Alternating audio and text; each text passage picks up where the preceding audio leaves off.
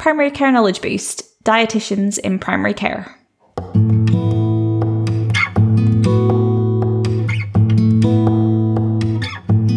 Hello, and welcome to Primary Care Knowledge Boost. Today we're joined by dietitian Charlotte, who talks to us about her role as a dietitian in primary care. Uh, yes, so having a dietitian directly in the primary care team is quite new, and it was really interesting to hear about her role and how it was and is developing.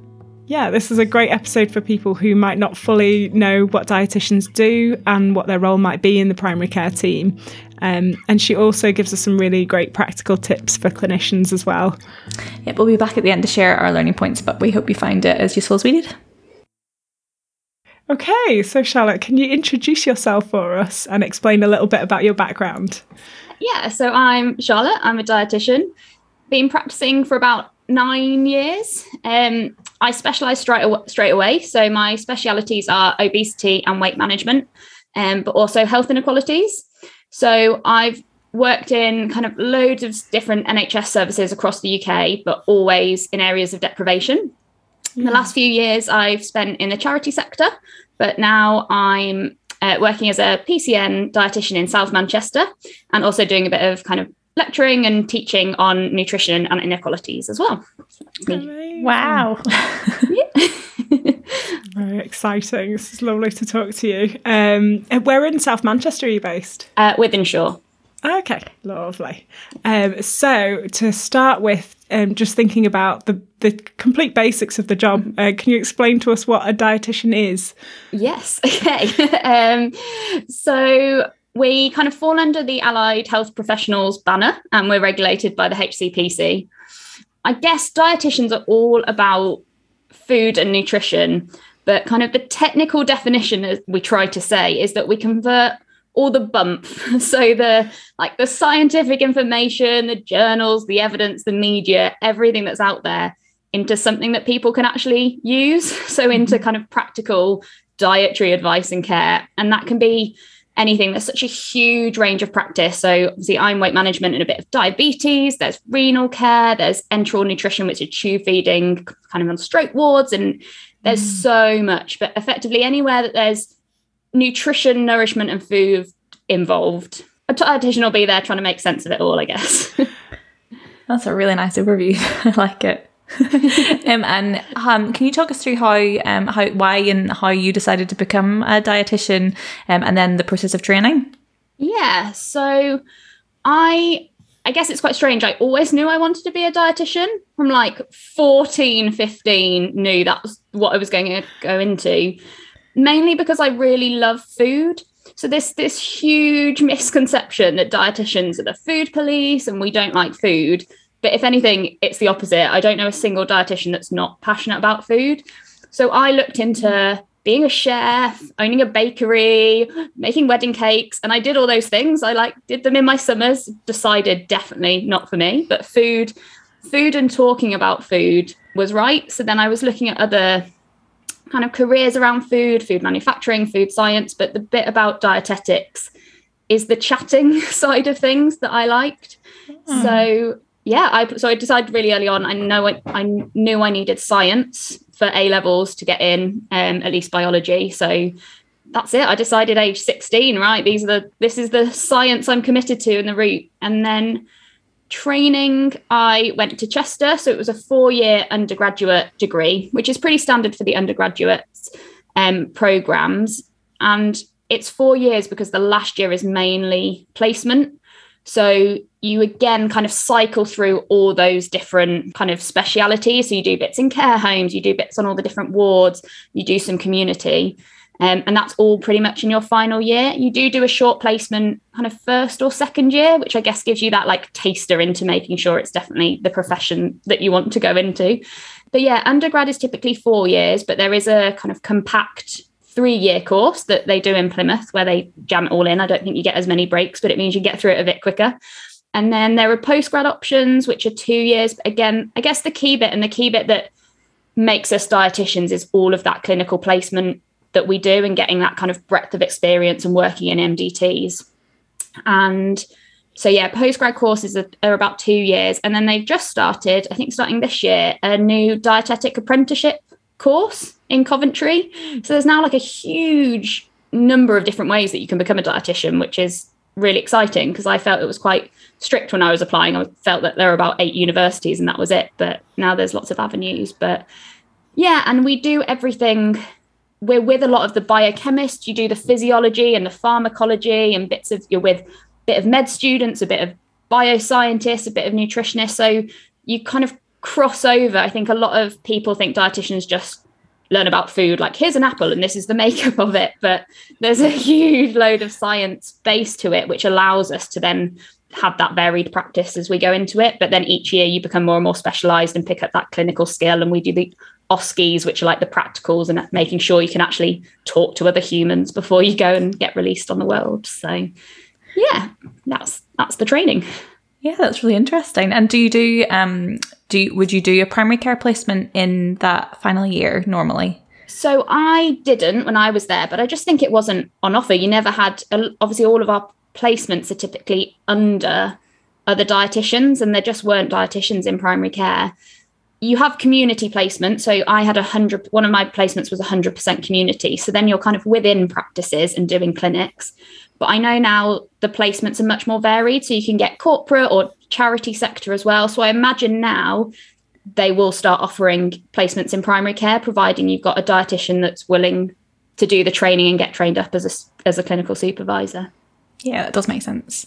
And so, whenever you were telling us about your background, it sounds like you've done a lot of different stuff, but have now ended up in a PCN. So, what, what made you make that decision to, to come into primary care? Um, so, my roles have always been community based. So I've always been working with or within GP practices, kind of aligned with them. But the reason that I managed to get into these roles is actually in my previous role in the charity sector, I was helping PCNs utilize other ARRS roles. So things like social prescribing and care coordinators effectively in areas of deprivation. And then when the dietetic kind of funding streams came through, it filled me with equal joy and dread. joy because there's so much potential that a dietitian can have in primary care, but so much dread because no one knows what a dietitian does, or at least doesn't know the potential that a dietitian can do. Mm-hmm. So I was like, right, I'm going to jump in before anyone starts recruiting um, all over the place. And so I started working with PCNs to chat to them about what dietitians can do and then start writing job descriptions because you can make it really bespoke and each population is so unique. I was like, this is brilliant. Like, what do you want? What's going on in your locality? Brilliant. And it's incredible. It always it strikes me with with things that are transitioning and they're new and they've got all this potential. Um, it's brilliant that you can sort of think of it as you will and adapt it. And it seems to attract really uh, people who are really dynamic. And it's lovely to see that and sort of showcase that skill. It's amazing. Yeah definitely the roles you've got to have someone that wants to dive in. Um, yeah. it is taking a risk I'm not gonna lie. It's something new and it yeah. you know you're either going to fall on your feet and power through or if you're a little bit fearful it's probably not going to work because you've got a lot of people clinicians and patients to wrangle to make yeah. it work. So you've got to be fairly kind of pragmatic and willing willing to take a few risks, I guess, along mm. the way. Yeah, a lot of variables in there. um, so when you um, the role for you, then obviously it's not it, um, it's going to be quite unique to the population that you're dealing with. But what what does it look like generally for so for dietitians in primary care? What what's the idea of their role? So there's a huge number of conditions where dietitians' input is going to make a huge difference, whether that's weight management or IBS or celiac or frailty for the elderly and fortification.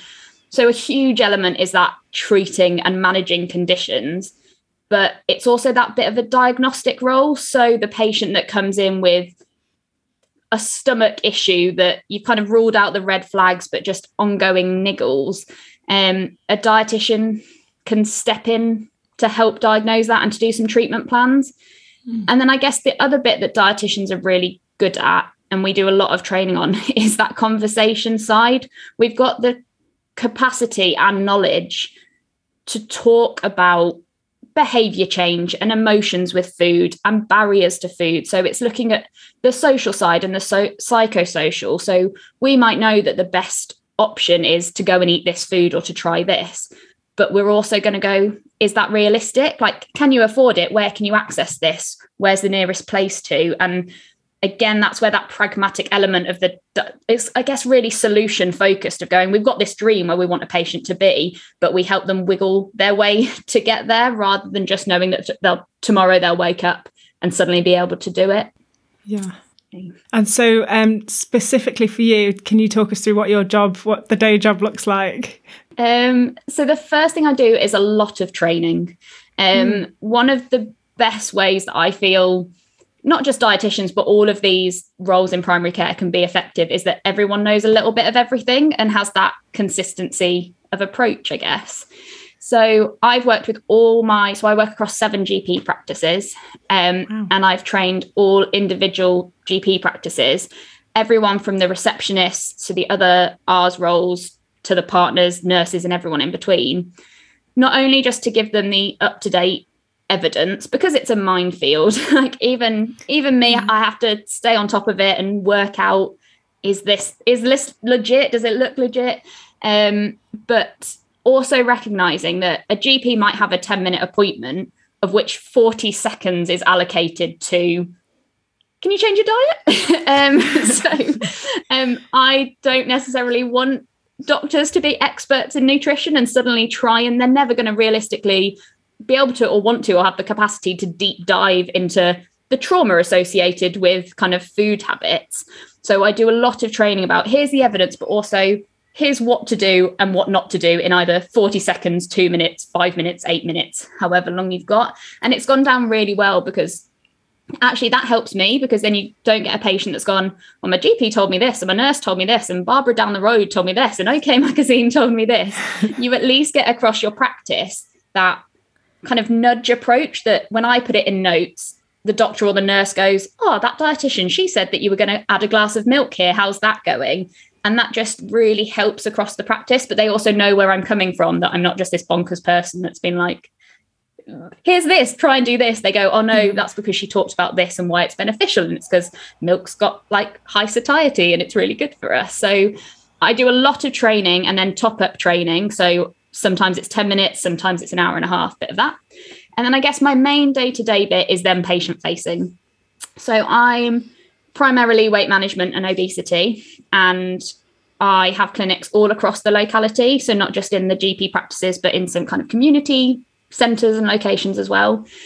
And then I'll see adults and children, but those who are too complex or who have been excluded from other services. So there's no point in having me if I'm just going to duplicate the local service offers, the tier three or the social prescribing offers. But there's a huge number, particularly in deprivation, that will fall through the gaps where it's either inappropriate or they're just too complex, whether that's mental health or kind of binge eating and eating disorders, or just you know that they're never going to access a digital service or go anywhere that's not their GP. And so I kind of that's my cohort. I I mop them up and I'll see them one to one in clinic. I'll see whole families together. I run group sessions as well. And again, trying to take an approach of getting wrangling some other clinicians. So, working, doing a group session with the diabetes nurse or doing a group session with the mental health practitioner so that we can kind of tag team a little bit rather than scattergunning those referrals across the service. And then I guess the final bit of my job is making sure that I'm linked up to all the other services. So it's about that facilitation of I know sometimes the best thing that I can do to help my patient improve their nutrition is making sure their finances are sorted. So who's the best person that they've got to go to to sort out their debt or kind of sort out their universal credit so that they can afford to go shopping or put their heating on. Um, and that can be a bit of a minefield as well, but that's something that I think is my responsibility to know the food banks, what's going on in the faith sector, in the charity sector, in the health sector, and make sure that not only I know that, but again, all my practices know, so that again, everyone knows what the offer is, and it's a bit more equal opportunity. So it's a it's a real a real mix. invaluable, absolutely invaluable. Yeah, that is such great work, Charlotte. I'm so impressed, honestly. Thank you. um, and we kind of um, always put in a little bit in these other roles of primary care episodes um, because it's quite a good platform to reach a lot of different people in primary care. So we always like to ask if there's anything um, that you have that's a bugbear or a learning point that you want to get across um, to the clinicians or to the whole primary care team um, so that we give you the chance to be able to do that and tell them so that maybe some practices change out there. Mm. I like it. I guess I guess one of the first thing is that dietitians are more than just the eat well plate and refeeding syndrome.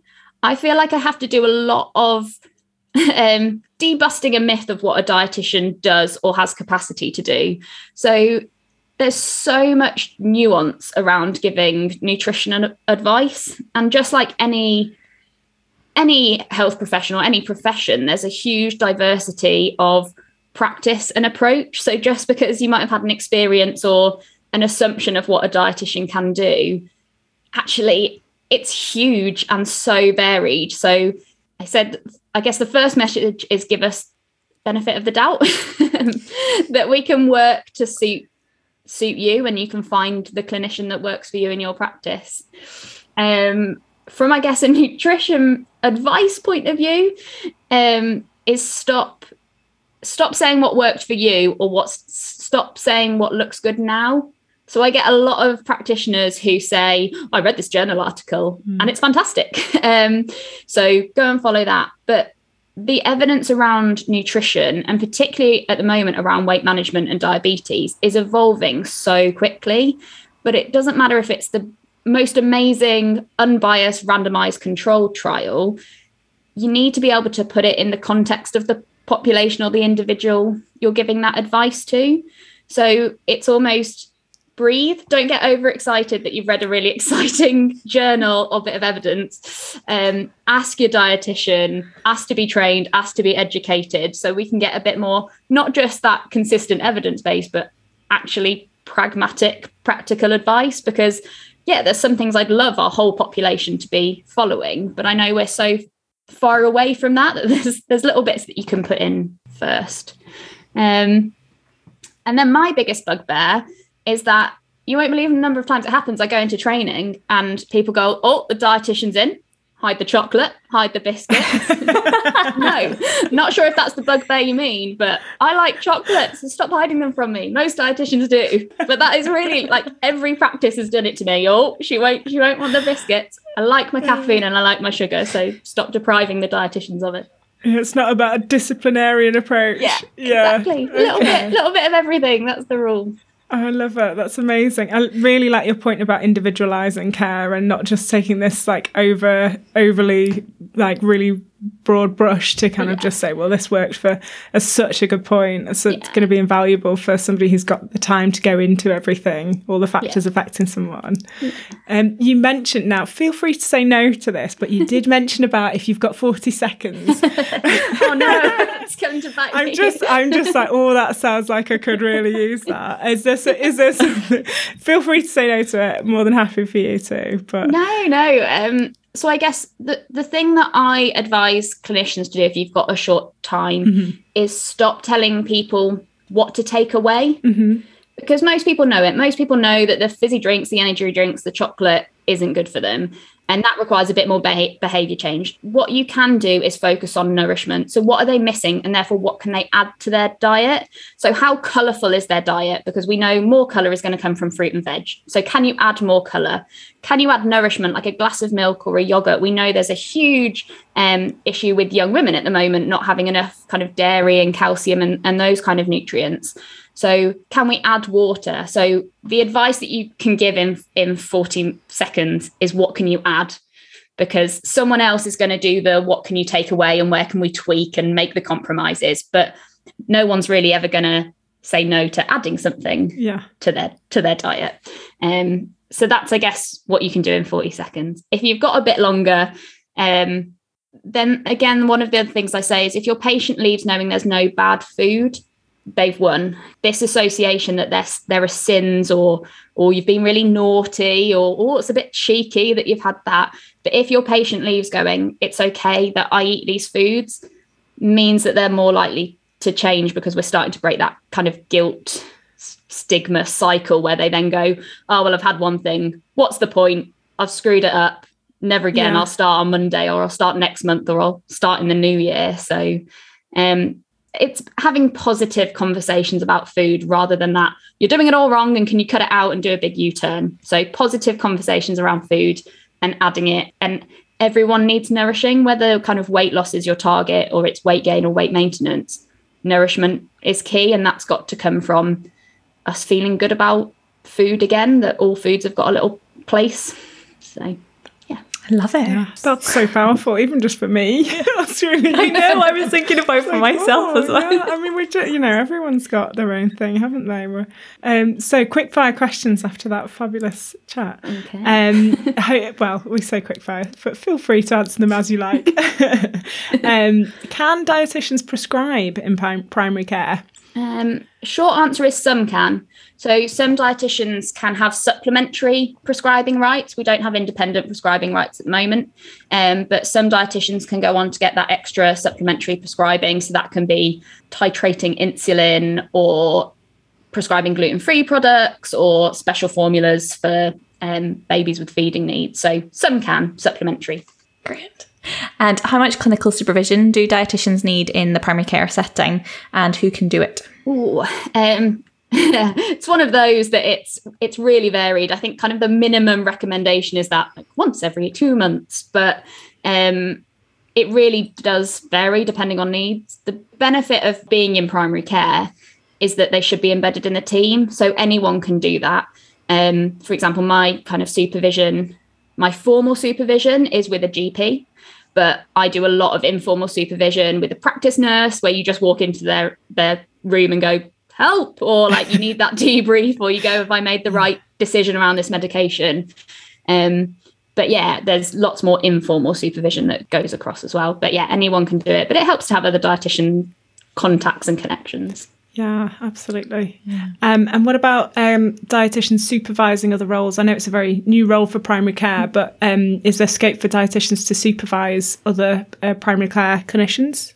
Yeah, definitely. So the roles that are in primary care now, most dietitians are band seven, or the, and either at band seven dietitians or the band seven first contact practitioners, which means you're getting experienced dietitians, so they should be contributing to kind of the education and supervision of that wider MDT team.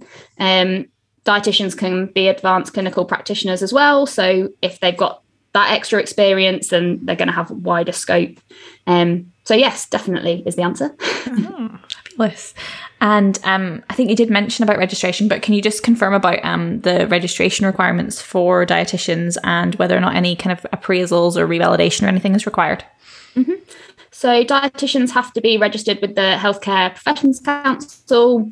We have to keep a portfolio and we have to reapply every two years. So, every two years, we have to go through the process of reapplying, and a certain percentage um, will get audited with their portfolio.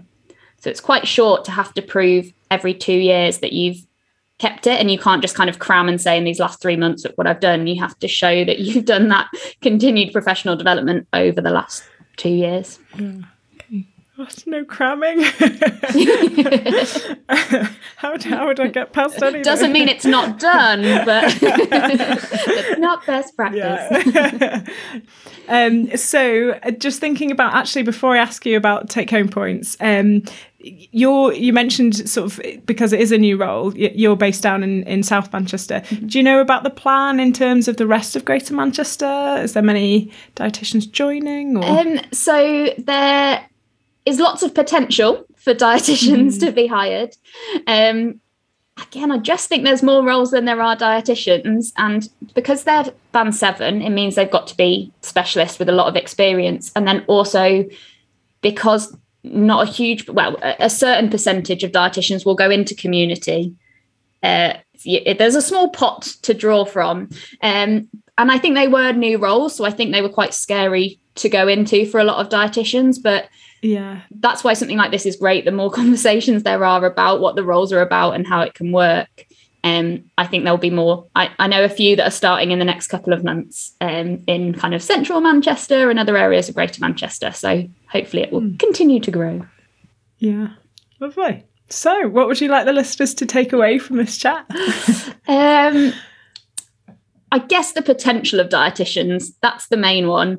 Um, yeah. There is so much variety that a dietitian can do.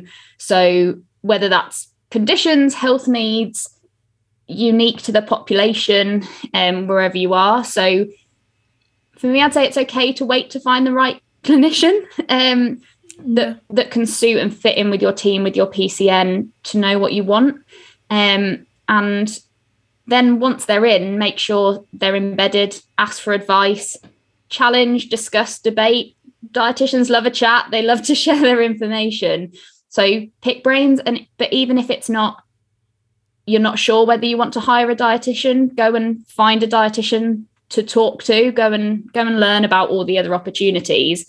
Um, because I definitely had chats with PCNs that went, well, what's what's the point? Why would we hire a dietitian that's different from the tier three service or the community offer or the other available services? Mm. And they're good questions to ask. Um, but don't answer them yourself. Go go and ask a dietitian about why mm. why it's worth having them. Um, and yeah, I guess the other take home message is about be a bit more critical with any nutrition evidence that comes across and go that might sound great. But if I had a patient in front of me, or even if you had yourself in front of you, would you follow that advice? Would it work for you? Would it work for them? So just be a bit more critical rather than getting overexcited that it's a shiny new journal article. no, that's really brilliant. Yeah, thank you so no, much. It is. It's been fantastic to chat to you, Charlotte. Um, I know a lot more about dietitians now than I did before we started, so I know this is going to be invaluable. Brilliant. Yeah, thank you. Well, thank you. So, Lisa, um, now that we've finished talking to the amazing Charlotte, um, just going to ask you what your learning points are from our discussion. Oh, so many. Um, so, what have I written down? That um, they oh i liked um, her little succinct summary of what a dietitian does about how they convert research into like actual practical dietary advice and care um, mm. i thought that was like just a nice little summary and then she went on to develop that greatly and give us actual insight into what that meant but um, if you just needed a one liner that was really good yeah, I love the myth myth busting that was well worthwhile that that went along with that. Really, in terms of the fact that she loves food, that she's yes. not a disciplinarian, that it's not about you know, it's actually a lot of that is about the reversal of guilt, shame, and all of those types of things that go along with it. Um, it's just so useful. Um, really yeah. helpful advice. Um, and um, the other bit that I, I, really found interesting was um, hearing just kind of about the the different um, avenues that they can um, kind of that they do that dietitians can do. So mm-hmm. the fact that we might all be aware of them treating and managing conditions just as a kind of basic overview, but the fact that they can be a bit diagnostic for some things I wasn't quite aware of. And then I hadn't considered all that stuff about emotion and behavioral change and um, like trauma associated with food and all of that. I don't think that was really on my radar. So that was interesting to know that they did that as well.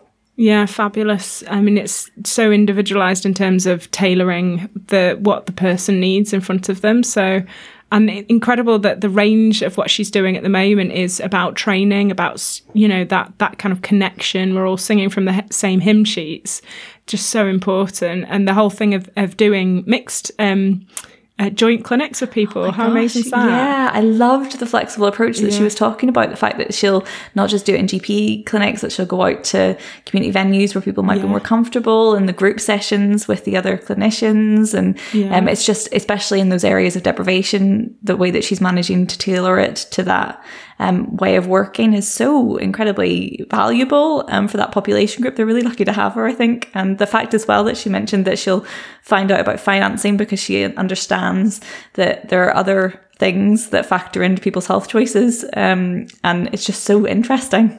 Yeah, uh, it's amazing. And then she, we were talking sort of off mic about some of the individual things about sort of getting people's HbA1cs down in a way that's suiting them and just like that real world benefit of, of seeing those differences. Exactly. And the pragmatic approach that they take isn't, it was nice to hear, I guess, that the dietitian isn't just a hard line, you need to lose this much weight by doing this thing. It is very much, uh, well, what's your life look like and how can we do this? And maybe it's a little bit of a stepwise approach and where can we get to? And uh, yeah, just very individualized. I really liked yeah. it. I'm glad I, I pushed her on some of the uh, learning points as well about what can we do in 40 seconds, um, 40 seconds, or if we've got a bit longer. Um, really interesting. I hadn't really ever heard of it from that side of you. Like, what can we add? Yeah. Um, but so good. It actually makes complete sense. yeah, lovely, really lovely. So um, it was really gorgeous episode. Really lovely to hear from her. I'm glad she's working in Greater Manchester. So yeah, if, and if you want to get in touch with us, um, you can do in all the ways you normally can. We'll put the links in the episode description for you. Um, and as we say in every episode, pretty much, we love getting feedback. We love hearing from the listeners. We really enjoy um, finding out what you're liking and what you're not liking, and we do try and use the feedback to form what our future episodes will be. So do get in touch if you've got any ideas. yeah, thank you all for getting in touch. Th- for those of you that have. Till next time. On Primary Care Knowledge Boost.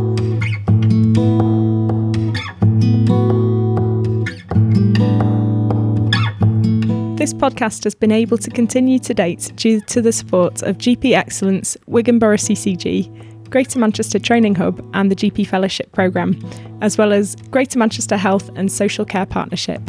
Just a friendly reminder that these podcasts are for healthcare professional education and shouldn't be used for medical advice by the general public. They were recorded in Greater Manchester in 2022. Guidelines can vary by location as well as over time, so always check for up to date local and national guidelines before you make any treatment decisions. The content is based on our interviewee's opinion and interpretation of current best practice. It's your responsibility to use your clinical judgment before applying or relying on information solely from this podcast. Check out the episode description for full details and any links that we've mentioned in the episode.